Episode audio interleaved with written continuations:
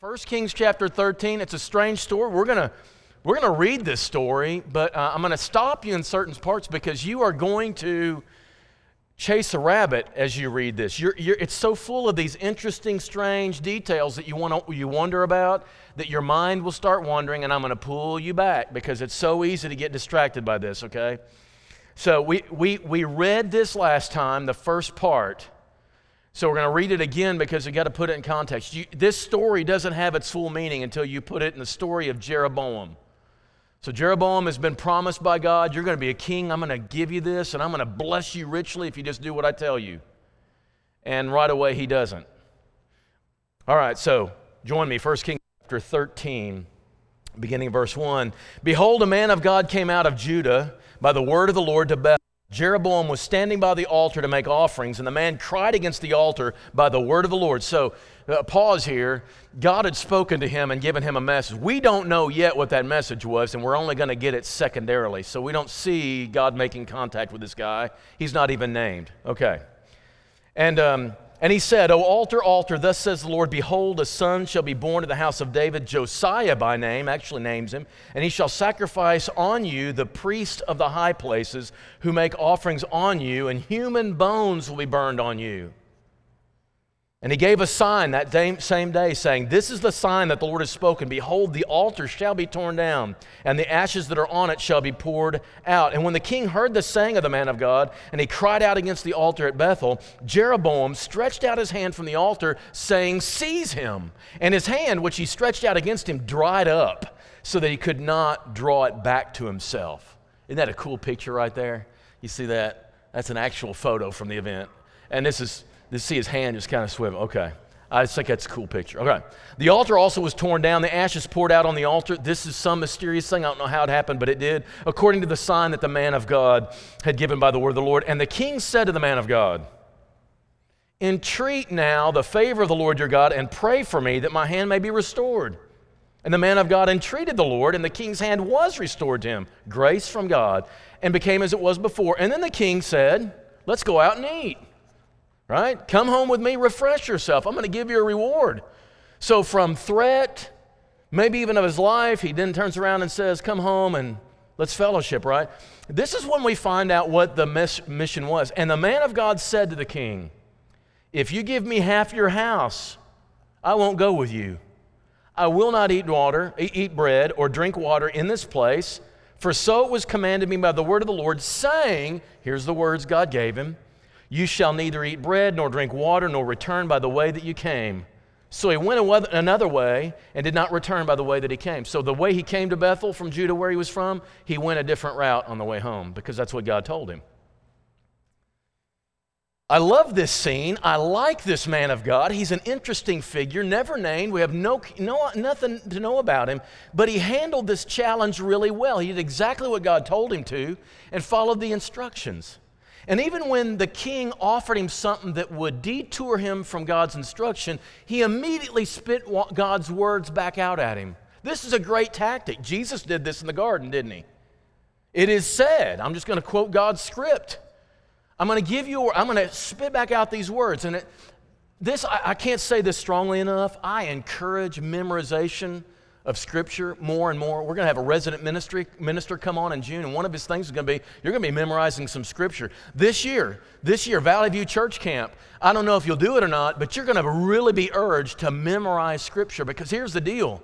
The most powerful way to do battle out there is to use the sword of God and lash at it, right? Lash it out against all the threats that are out there. So he had the words of God and he just kind of, don't leave them on your coffee table bound nicely in the leather thing.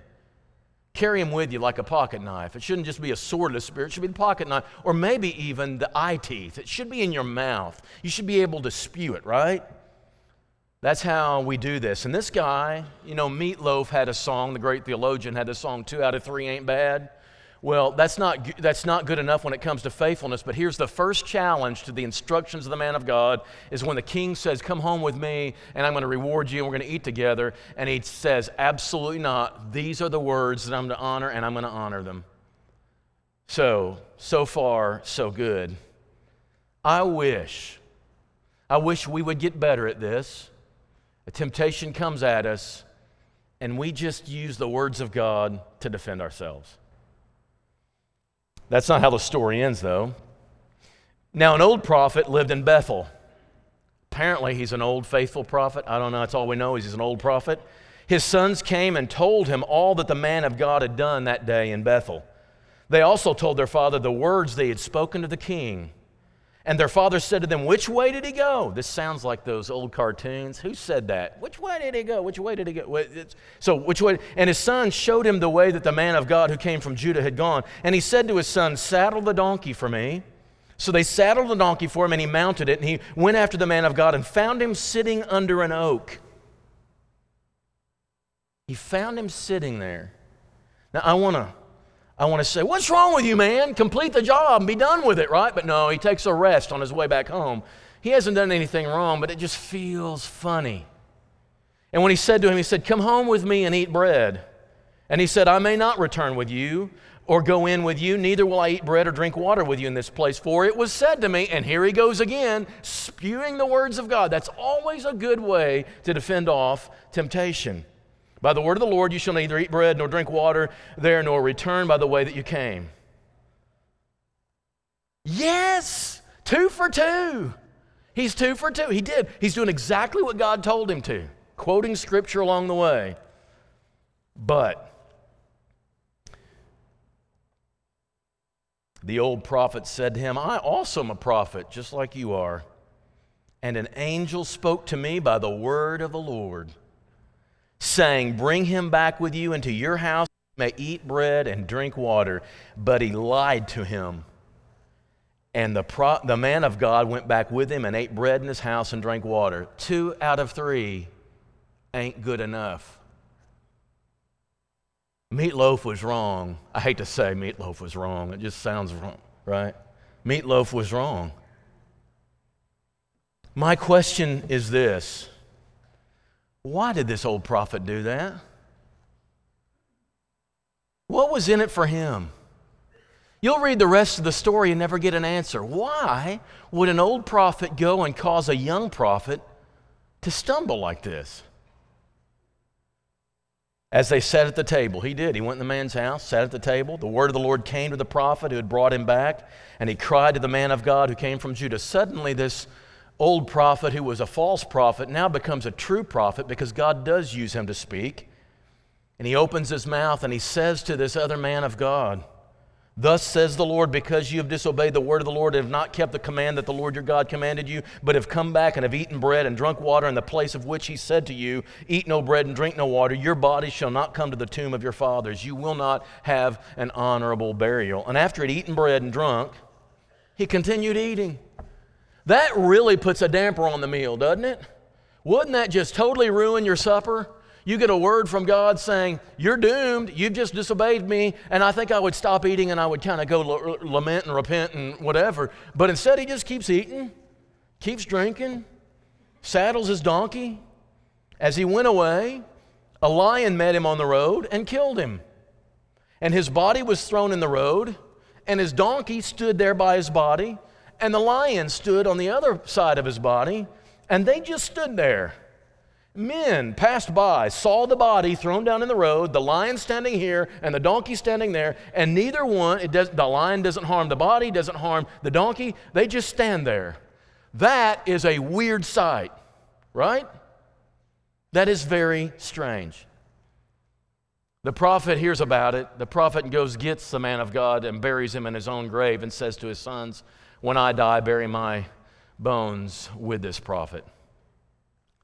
What in the world does this story mean?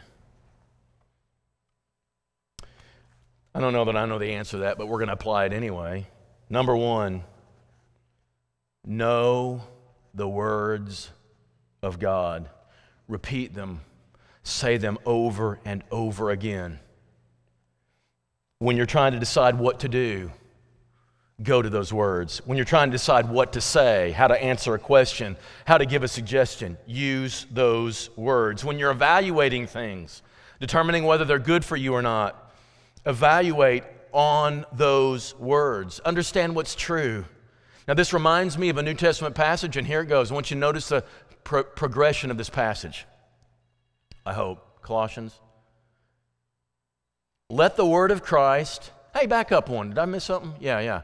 Store them in your heart. Like Psalm 119 11 says this I've hidden your word in my heart, or I've stored your word in my heart that I might not sin. So if you don't want to sin, what should you do? Put the words in your heart. It's not good enough to know there's a passage here somewhere. Let me look it up. You kind of need it. You need it on a fly. You need it when the moment comes, and you and you want to say them. Okay, next screen. Now here's here's the progression. Let the word of Christ dwell in you richly. And one of the ways we do this is we sing to one another. All wisdom, sing songs, hymns, and spiritual songs with thankfulness in your hearts to God. But whatever it is, put the word of God in there. Put the word of Christ right here in your heart. And then, verse 17 can come true. 17 depends on 16. When you put the words of God in your heart, when they dwell within you, then whatever you do, word or deed, anything done in the name of the Lord Jesus Christ, giving th- uh, uh, whatever you do in word or deed, do everything in the name of the Lord. You can do things in the name of Jesus if you have the words of Jesus dwelling in you, but you can't otherwise. There is a direct correlation. And this guy, two out of three, was pretty good. But the last one cost him his life. Know the words of God. I know we've said it a hundred times over the years. The Word of God is the sword of the Spirit, it is the offensive weapon we have. And yet I'm finding it crazy weird how less biblically literate we, were, we are now than we used to be. Why is that? Know the words of God. Now, here's the second thing know them so well that you recognize words that are not from God. So, if you hear words or suggestions or things from people that are not in alignment with the Word of God, you can know this. Here's why it's in the context of Jeroboam. Jeroboam, we are told, sought the advice of people, and immediately after he sought their advice, put up two golden calves in northern tribes of Israel. After God made promises, if you just do things my way, don't worship other gods, just do things my way, I'll make sure you have a legacy and a dynasty and all the great success you can imagine. And what does he do? He consults with a bunch of people and sets up two golden calves. Immediately, he listened to the wrong people. This prophet listened to the wrong people. And what happens when you do that? You get eaten by lions. That's the moral of the story. By the way, this is also a parable. I'm not saying it's not a true story, it's a true story and it's a parable of the nation of Israel. God says, Please listen to me. And they decide to listen to all the other nations, and they're out of existence in a few years. It's all because of the same thing. Now, here is the strangest, and this should be, as New Testament people, something that comes to your mind from the story that beckons you into the New Testament. I want you to look at 1 Kings 13, verses 18 and 19 with me. I also am a prophet as you are. An angel spoke to me by the word of the Lord, saying, Bring him back with you into your house that he may eat bread and drink water. I'm a prophet too. And an angel told me, God said this. Now listen to Paul in Galatians chapter 1. And I wonder where he gets this from. But even if we or an angel from heaven should preach to you a gospel contrary to the one to the one we preach to you, let him be accursed. Let him go to hell. How serious is this? As we've said before, so now I say again if anyone is preaching to you a gospel contrary to the one you received, let him be accursed. Where did he get the idea of an angel told me this? Was he thinking of this story? Was he thinking of this story? I'm wondering about that. Somebody wants to come to you and say to you, this sounds so spiritual and this really and I really want to help you and this sounds like truth that uh, uh, you should claim for your life. Make it sound so spiritual and stuff. If it's not the words of God, don't listen to it. 2 out of 3 ain't good enough. Now let me get a little bit specific here. We believe in the priesthood of all believers. You know what the priesthood of all believers means? You have direct access to God. You don't need to go through me as a priest or even your elders. You can go to God on your own. Is that true? You know when that happened? The curtain of the temple was torn two from top to bottom. Crucifixion is when that happened. You don't need anybody to mediate for you except Jesus, and He's in heaven doing that, and you can go to Him on your own terms. Men and women, black and white, slave or free. But that does not mean everybody's opinion is the same. That does not mean everybody handles the truth effectively. That's the danger that this opens up. That you say, well, because I'm a priest, I, I, don't need to rely on anybody. I can decide my own way. Really? Can you? Because there's an awful lot of people that don't have a lot of experience with the truth. Now, here's another one. This is one I taught, we had to say to our kids a lot of times growing up. Just because there's a precedent for a belief or an action at church doesn't mean it's the right belief or action.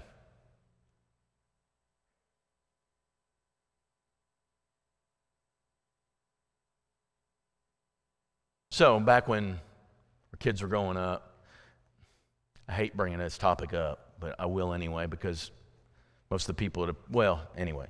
So, Abby would be trying on clothes, right? Modest clothes, and we do all sorts of things. We used to do this, now she does it herself, and that's what we were hoping for. But I, I would say, try that on. And you see, here's the thing I'm a guy. I, I, know that's not news to you, but I'm a guy, right? And so I think like guys. And even I know how other guys think. So I know better than she does. I know better than Melissa does. She can't possibly figure out what I think any more than I can ever possibly figure out what Melissa's thinking either, right? There's just, we are different creatures. And we are, men are so visually, I mean, it's, it's crazy, right? And I'm going to tell you what I think. I don't think our girls know one ounce of anything what's going through the mind of that guy. I don't think they know, right? And so, as a dad, it's my job to train her how we think. And so she would try on something, is it long enough? And then I'd say, now sit down in a chair because you know what? These shorts ride up when you sit down. Does anybody notice that? When you sit down, it rides up and then and all this stuff. And so we did all that stuff. We did all that stuff. But invariably, another really good person at church would go ahead and dress way more immodestly. And there was a precedent at church for wearing that stuff. And an argument could be made. She could say to me, But there's somebody else at church that does that. But I'm going to tell you something. Unfortunately, a precedent at church doesn't mean it's right. You know, that whole everybody else is doing it thing? That's not just out in the world. There's an awful lot of people at church doing things that probably aren't the best example for you.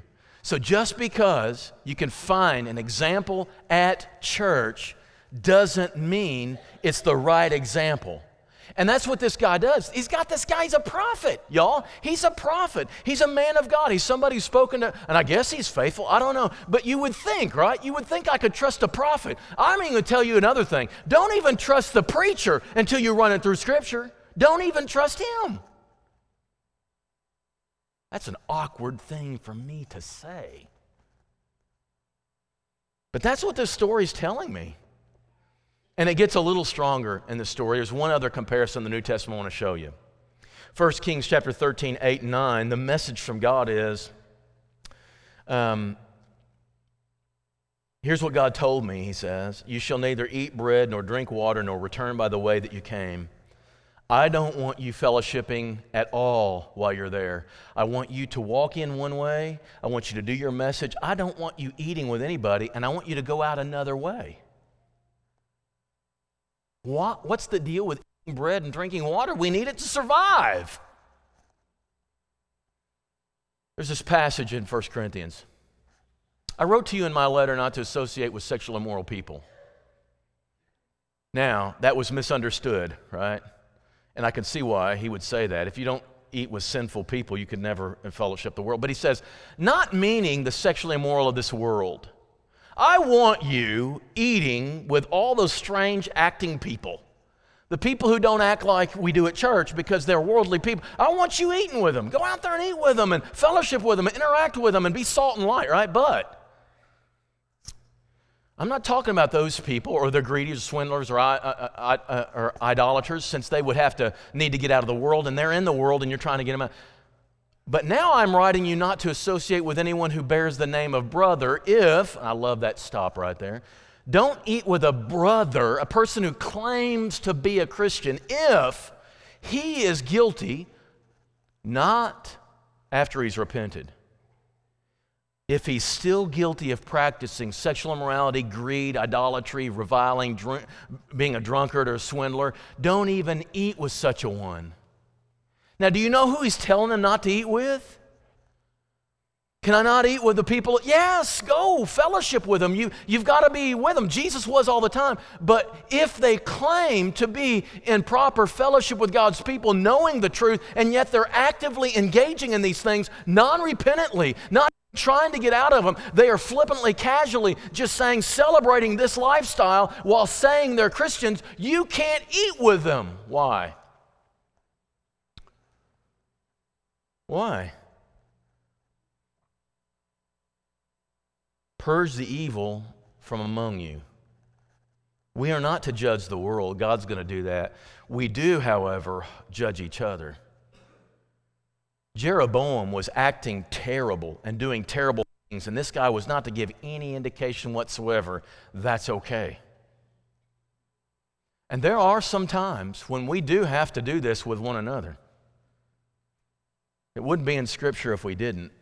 So that message is there for a reason, and by that way, that message is still there. It cannot be doubted what we said this morning that it takes courage and strength to take these words of God and commit to living them in a world that doesn't appreciate them. That's the secret for Joshua. It's the secret for every generation of believers. That's how we're to live. So be careful what you hear. Be very careful what you hear. Run it by the words of God that you know, and then decide whether you should actually do them or not. It's a discerning thing, and we as Christians are responsible for being discerning. That's the story of these two strange prophets who just fade into the background and play no further role in the history of Israel. But that's a good enough role for a warning for us. Let's be people strong and courageous, trusting the words of God regardless of how the world views it.